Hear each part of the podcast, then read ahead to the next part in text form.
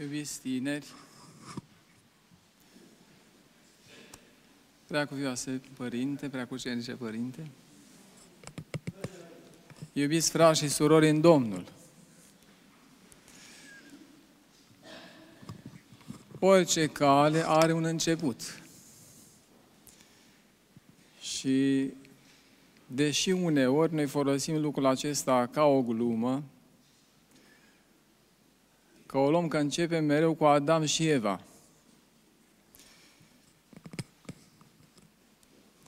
Poate părea deprisos, poate părea plictisitor să ne întoarcem mereu la povestea primilor oameni,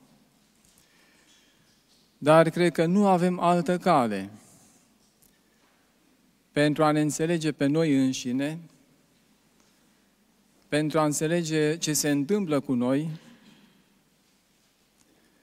pentru a înțelege lumea și ceea ce se întâmplă cu ea. Poate că putem spune chiar că faptul de a percepe cele petrecute cu primii oameni ca pe ceva exterior, ca pe o poveste, ca pe ceva cu aură de legendă, este un semn al stării noastre de cădere, de fărâmițare, de dezunire sau chiar de dezbinare. Mă gândesc la dezbinare,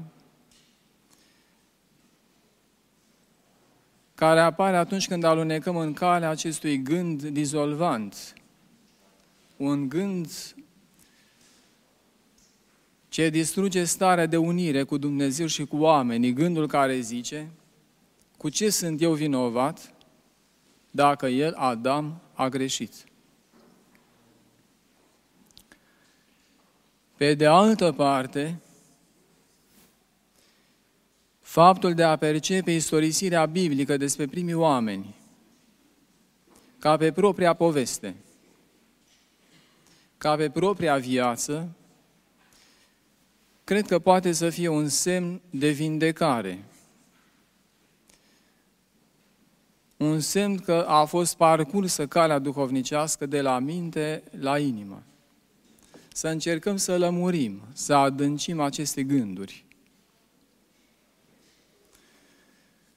Noi avem mai mult experiența stării de cădere, decât a stării de vindecare a ființei noastre. Un mare greu însă pare că este acela că nu conștientizăm această stare drept ceea ce este ea de fapt.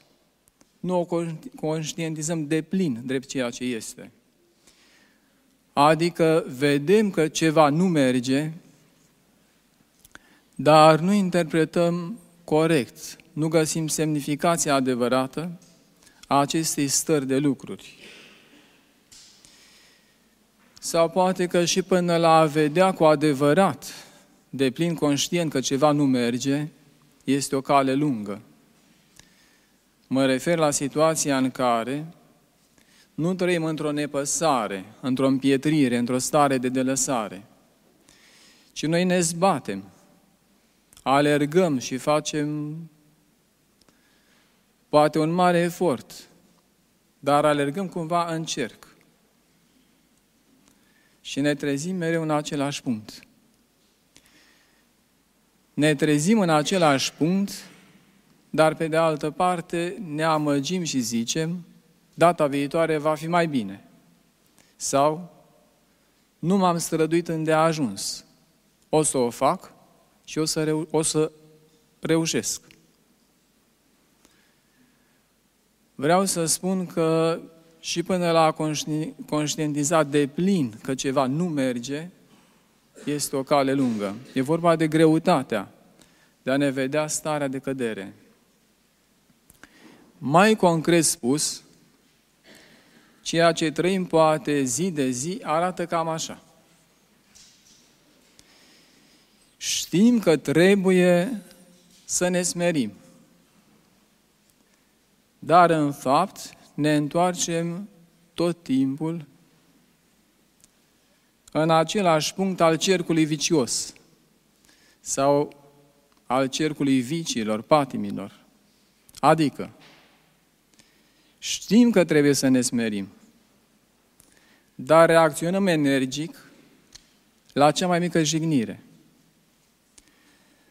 Contrazicem și ne împotrivim cu vehemență. Dacă cineva este de altă părere decât noi, sau dacă nu este de acord cu noi.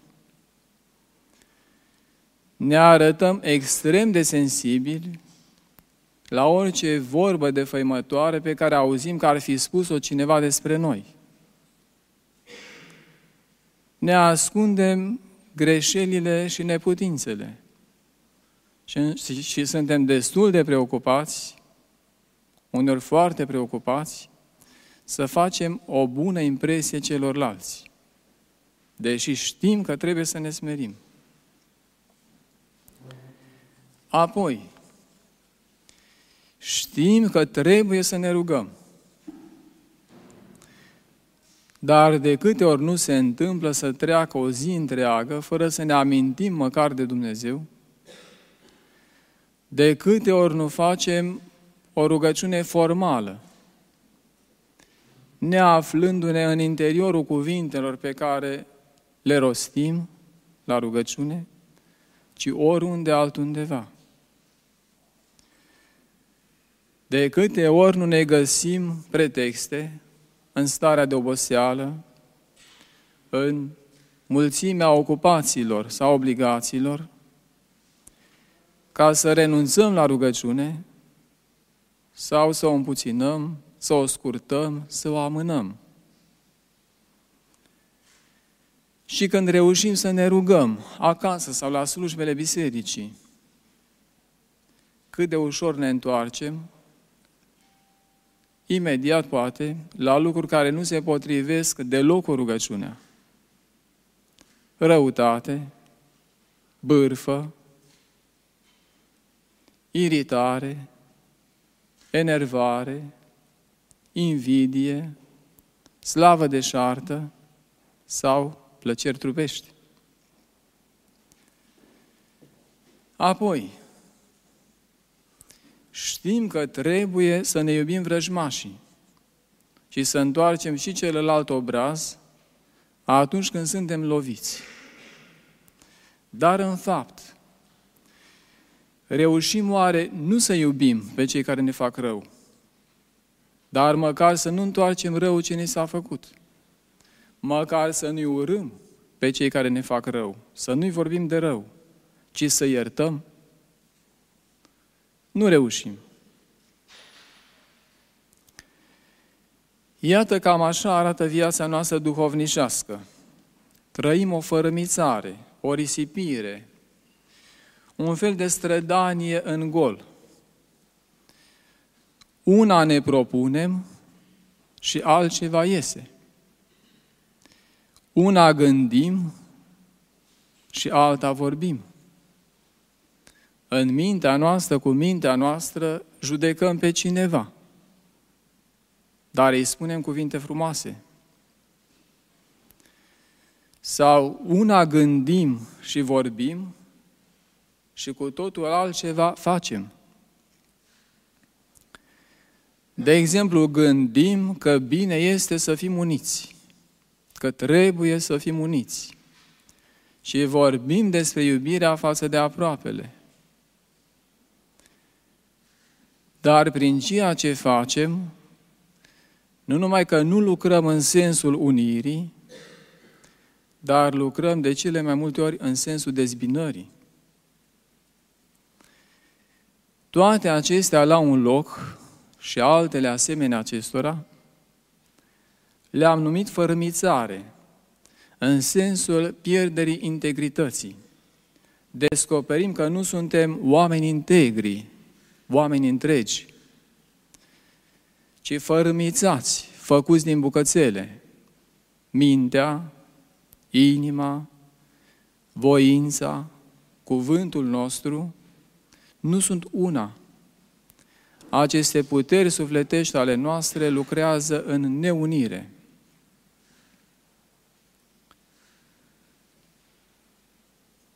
Și ca o mică paranteză, să vă odihniți puțin sufletește,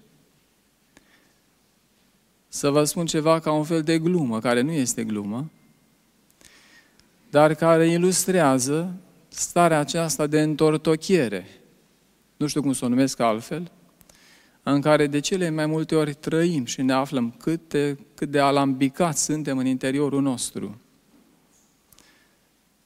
Greu să ne cunoaștem pe noi înșine.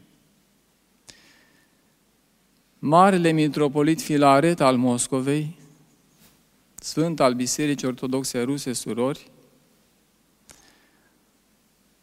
a întrebat odată trei tineri monahi, prin ce crezi tu că ai să te mântuiești? Primul i-a răspuns, prin smerenie.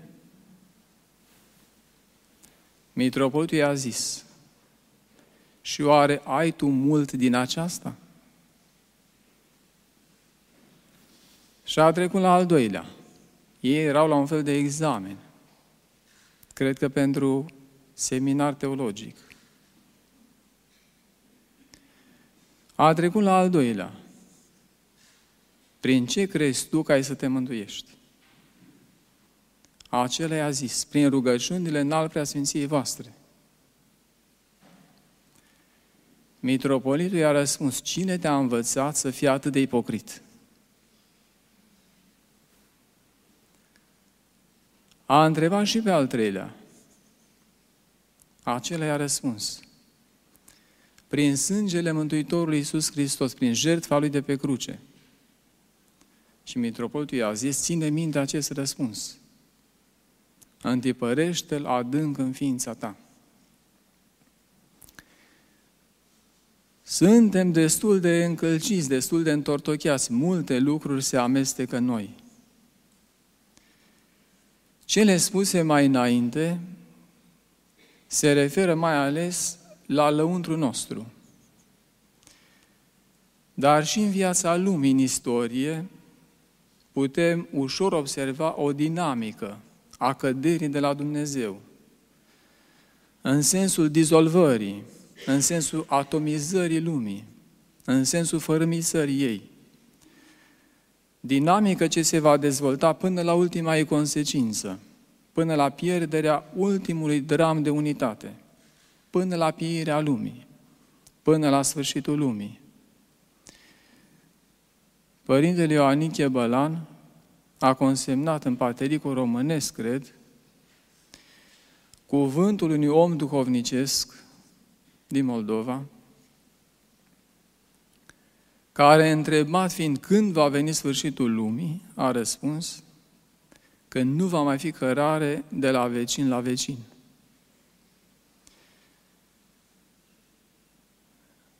Nu e cazul să fim, să zic, prea preocupați de această dinamică a căderii. Cine are rău de înălțime, a observat că se întâmplă că privind un hău, te simți parcă atras de el, te absoarbe. Așa ni se poate întâmpla că dacă suntem prea îndreptați cu atenția asupra acestui vârtej, să fim absorbiți de el. Nu e cazul să ne temem de sfârșitul lumii alunecăm pe urmă în tot felul de preocupări legate de chipuri, de acte biometrice și de tot felul de conspirații. În istorie vedem și lucrarea de vindecare a stării de fărâmițare. Și când zicem aceasta, ne referim la biserică. Prin biserică și într ea se săvârșește o rezidire a lumii, a omului. Ceea ce era făcut bucăți, fărâmițat, se realcătuiește ca întreg. Unitatea sau unimea ce ne este dăruită în biserică este atât de strânsă, reală, adevărată, încât este asemănată cu aceea mădularilor într-un trup – capul trupului fiind Domnul Isus Hristos.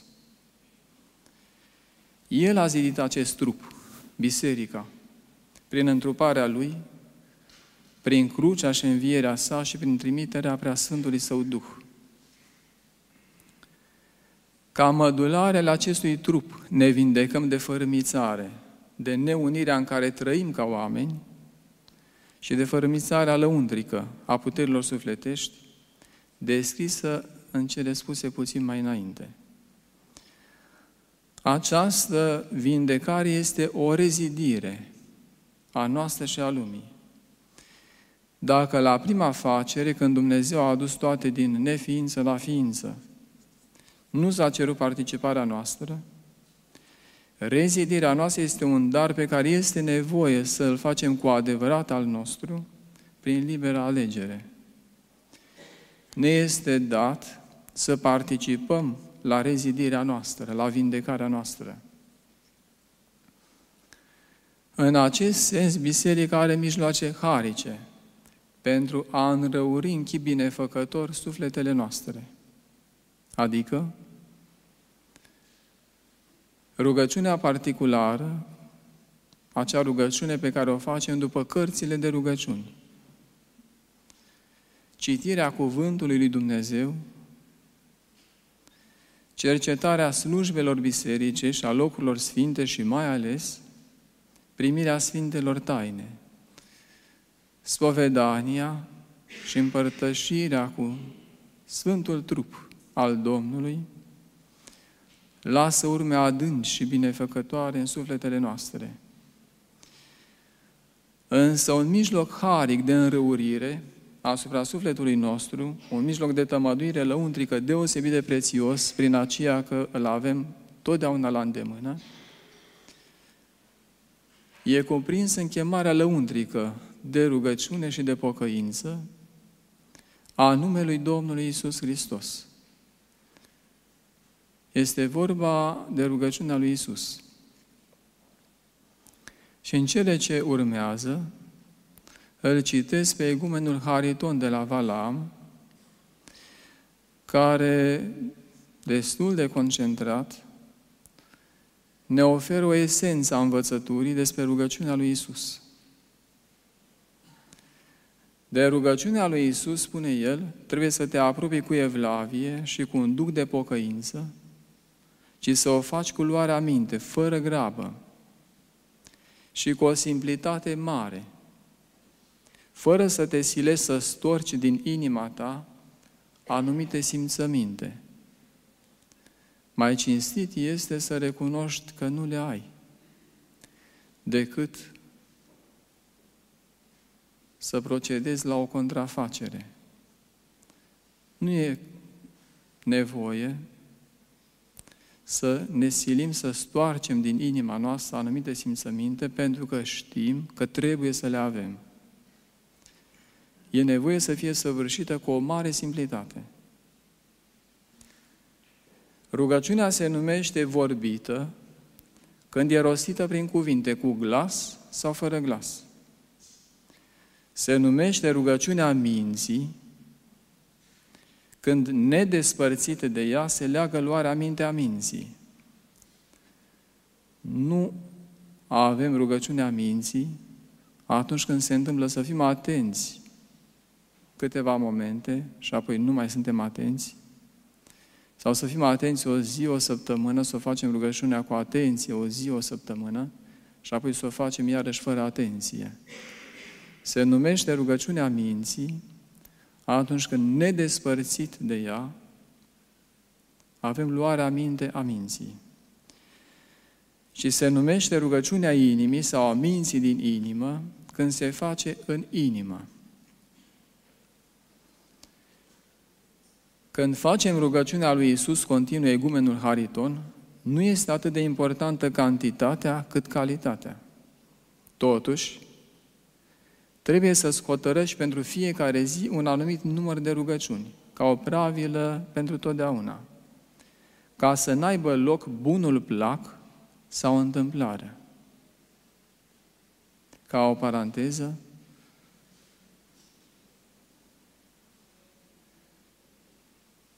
Părintele Sofian Boghiu de la Mănăstirea Antim recomanda nu să spunem un număr de rugăciuni zilnic, ci recomanda să avem un timp de rugăciune de care să ne ținem cu seriozitate. De 3-4 ori pe zi, câte un sfert de oră să rostim rugăciunea lui Isus. Poate să fie un reper, poate să ne ofere orientare cu privire la felul cum să ne găsim un fel de pravilă. Dar fiecare își cunoaște puterea și are nevoie să apeleze la îndrumările duhovnicului. Cel ce face rugăciunea lui Isus trebuie să țină minte că El, prin aceasta, se așează într-o anumită apropiere de Domnul. Și potrivit cu această așezare a sa aproape de Domnul, prin invocarea lui deasă, prin pomenirea lui deasă de rugăciune, va trebui să-și schimbe viața, să se înfrâneze de la tot ceea ce nu este vrednic de starea lui, de această apropiere a lui de Domnul, și să facă tot ce îi stă în putință ca să fie demn de ea. Așezându-ne într-o, așezându-ne într-o astfel de stare, se cere să săvârșim cu răbdare nevoința noastră în rugăciune, lăsându-ne cu totul în voia Domnului și fără să ne gândim la cine știe ce înfăptuiri, ci socotindu-ne pururea, niște robi netrebnici. Iată pe scurt, spune egumenul Hariton, tot miezul rugăciunii lui Isus. El ne mai spune ceva. Trebuie să începem de la rugăciunea vorbită, care, fiind rostită cu evlavie și fără grabă, într-o zdrobire a inimii, trece singură în cea a minții. Adică ne spune că nu putem să ardem etapele. Trece singură în cea a minții, iar cea a minții la cea din inimă. Treptat, Rugăciunea cuprinde sufletul și aduce în el o stare de pace, de liniște, de odihnă, de curăție, de rânduială și de bucurie și o stare lăuntrică necurmată înaintea Domnului. Ceea ce descrie el aici este starea de vindecare, starea omului integru, starea omului întreg. Și ca o prelungire a colocviului, întâlnirea cu duhovnicul, anul acesta știți că duhovnicul cu care ne-am întâlnit, prin comunicările care au fost susținute, a fost Părintele Sofia Boghiu, ca o continuare a acestui colocviu, în finalul cuvântului meu, am să vă citesc câteva dintre cuvintele Părintelui Sofian, păstrate de un fiu duhovnicesc, notate de el imediat sau chiar în timpul convorbirii avute cu Părintele. Cuvintele pe care vreau să le citesc de la Părintele Sofian se referă tot la starea aceasta încălcită, încurcată a sufletului nostru. Acest fiu duhovnicesc al Părintelui Sofian era preocupat de problema sincerității. Părinte l-a întrebat, până unde, merge, până unde merge sinceritatea cu aproapele meu? Părintele Sofian a răspuns, iată cum e această problemă a sincerității. Pentru o lucrare duhovnicească avem nevoie de onestitate, avem nevoie de sinceritate. Iată cum e această problemă a sincerității. Tu trebuie să fii foarte sincer cu tine însuți și cu Dumnezeu, în primul rând. Iar cu ceilalți trebuie să fii după sfatul Evangheliei, înțelept ca șarpele și blând ca porumbelul. Această înțelepciune a șarpelui înseamnă prudență.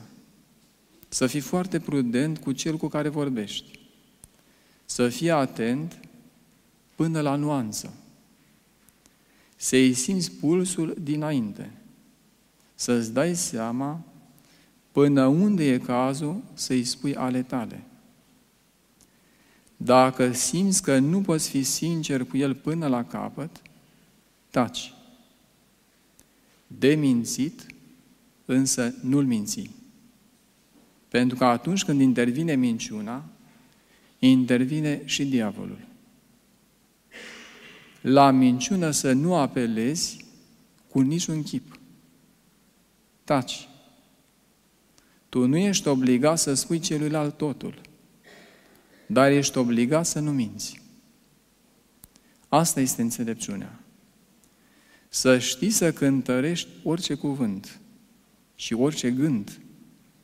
Să fii stăpân pe tine. Iată omul integru. Omul care nu mai spune una și alta gândește și alta face. Iată omul întreg. Să fii stăpân pe tine. Să poți să controlezi totdeauna tot ce spui și tot ce gândești. Aceasta nu ca un autocontrol obositor, stresant, ci ca luarea minte, ca trezvie. Să poți să controlezi totdeauna tot ce spui și tot ce gândești. Să fii înțelept, tăcut, măsurat la vorbă. Să simți dintr-o dată pulsul celuilalt, pentru că nu poți să spui oricui, orice. Asta era și marea problemă la pușcărie, a zis Părintele Sofian. Când ne anchetau, spuneam, da, îl cunosc pe cutare. Altceva nu puteau scoate de la noi. Despre faptele lui nu spuneam nimic. Că dacă eram total sincer cu ei, cei care ne anchetau, atunci și ceilalți erau cărați la pușcărie și făceam tot ce era în puterea noastră ca să nu provocăm această nenorocire. Așa încât, ține minte, învață să vorbești fiecăruia pe limba lui. Minciună sub niciun chip. Prudență până la nuanță. Dar ce înseamnă să fii sincer cu tine însuți? Am mai întrebat fiul duhovnicesc pe Părintele Sofian. Știi ce înseamnă sincer? Sinecera. Adică fără ceară. Erau înainte, explică Părintele Sofian, existau înainte, acele plăcuțe de argint pe care se scria. Și dacă erau cumva amestecate cu ceară, nu se mai putea scrie sau citi nimic de pe ele. Ele trebuiau să fie sinecere, adică pure, fără ceară, argint curat. Asta înseamnă sincer, fără umbră de viclenie. A fi sincer cu tine însuți înseamnă să te măsori tu pe tine cât ești de credincios sau superficial față de Dumnezeu. Cât știi și cât nu știi din cele ce trebuie să știi. Cât faci din ceea ce știi. Când te laudă cineva, să te întrebi ce e drept în această laudă în raport cu realitatea din tine. Pentru că tu te ai la mână și te știi exact cum ești. Cât de cinstit ești tu înaintea lui Dumnezeu. Nu cumva ești fals, superficial față de Dumnezeu. De pildă, ai dat milostenie. Oare nu cumva ai dat de ochii lumii? Sau nu cumva ți-a părut rău? Recunoști tu că tot ce ai este de la Dumnezeu? Sau ți atribui ție niște merite? Asta înseamnă să fii sincer cu tine însuți. A fi sincer cu Dumnezeu, să știi exact cât de corect ești tu înaintea lui Dumnezeu. Să te descoperi pe tine însuți așa cum ești, de fapt. Spunea un părinte, cu buzele am spus lui cuvânt, iar în inima mea l-am judecat. Acel cuvânt din inimă laude Dumnezeu, pentru că El este foarte prezent în viața noastră, în inimă, în rărunchi. Asta înseamnă. Să simți cu adevărat cum te găsești tu în inima ta față de Dumnezeu. Să nu uiți acest lucru, i-a mai zis Părintele Sofian. Așa cum sunt raporturile noastre cu ceilalți, tot așa sunt și raporturile noastre cu Dumnezeu. Să nu uiți că trăiești în legea cea nouă și nu în legea Vechiului Testament. Dacă ai un dușman, nu-l vindești cu răzbunare sau cu o sândire, ci cu dragoste și cu smerenie. Era un părinte Veniamin, povestește Părintele Sofian. Un fel de țăran, foarte cultivat și foarte sfătos. Și odată a fost internat în spital și stătea într-o rezervă. Și în, în rezerva lui, lângă el, era cineva tot bolnav, care nu-l putea suferi. Nu-l putea suferi pe Părintele Veniamin. De câte ori se apropia de el, acela îl scuipa în față pe părintele. Îi spunea că îl urăște și câte și mai câte. Și acela nu se scula din pat, era la pat. Iar părintele Veniamin, fără să-l întrebe, îl ajuta pe acela la orice lucru de care ar fi avut nevoie. Îi ducea oala la toaletă, acela era neputincios, imobiliză la pat. Îi punea apă la îndemână, îi făcea curat, îi spăla hainele. Tăcea și făcea. Nu se uita că celălalt îl urăște sau îl scuipă. Îl mai și înjura. Și când a plecat părintele Veniamin, când s-a făcut bine și a plecat din rezervă, din spital, acela a plâns. Părinte, iartă-mă, mai biruit. Să știi că mai silit, între ghilimele, să am o părere foarte bună despre dumneata și acum te prețuiesc foarte mult. Adică vreau să-ți spun, a continuat Părintele Sofian dialogul cu Fiul lui Duhovnicesc, că foarte mult contează aceste atenții discrete, smerite, tăcute, față de cel care îți face rău. Și dacă te umilește cineva, în loc să te mâni, să te gândești. Oare eu nu sunt vinovat cu nimic înaintea lui Dumnezeu și înaintea oamenilor? De câte ori n-am smintit pe ceilalți? De câte ori nu am dorit rău celorlalți? Sau poate chiar am blestemat? Cu adevărat merit și să fiu mustrat și umilit. Nu vreau să vă obosesc prea mult și închei.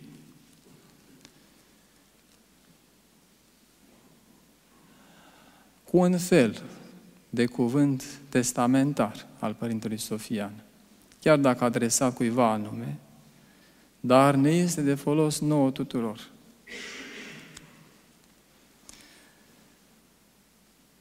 Eu nu știu ce te va aștepta pe tine în viață sau prin ce încercări te va trece Dumnezeu, dar ține minte ca o regulă. Așa cum vrei tu ca celălalt să-ți facă viața fericită, așa să faci și tu viața fericită celuilalt. Când eram la Jilava, a spus părintele, era cu noi în celulă un medic și tot timpul el cârpea ciorapii celorlalți. Își făcuse un ac dintr-un cui și cu fire din ciorap stricați repara tot ce se putea repara. Și l-am întrebat, de ce faci asta? Și mi-a răspuns așa, simt nevoia să fac oricui o bucurie. O bucurie din partea mea. Așa am simțit toată viața, de când mă știu, de copil. Și nici acum nu pot face altfel. Și așa m-am bucurat de el, a zis Părintele Sofian, așa m-am bucurat de el, îți spun drept. Acesta era scopul vieții lui, să facă cât mai multă bucurie celorlalți. Chiar și acolo, în acea lume în care răul era așa de bine organizat și nu aveai voie să faci nimic bun. Dacă făceai ceva bun, te duceai imediat la neagra, cu apă pe jos și beton înghețat și un fric cumplit. Și în acest loc atât de groaznic, el voia cu tot din adinsul să facă o bucurie celuilalt. Fă și tu așa. Lucrurile de care tu te bucuri, fă celuilalt. Transferă-le asupra celuilalt. Și vei vedea cum se vor schimba toate. Amin.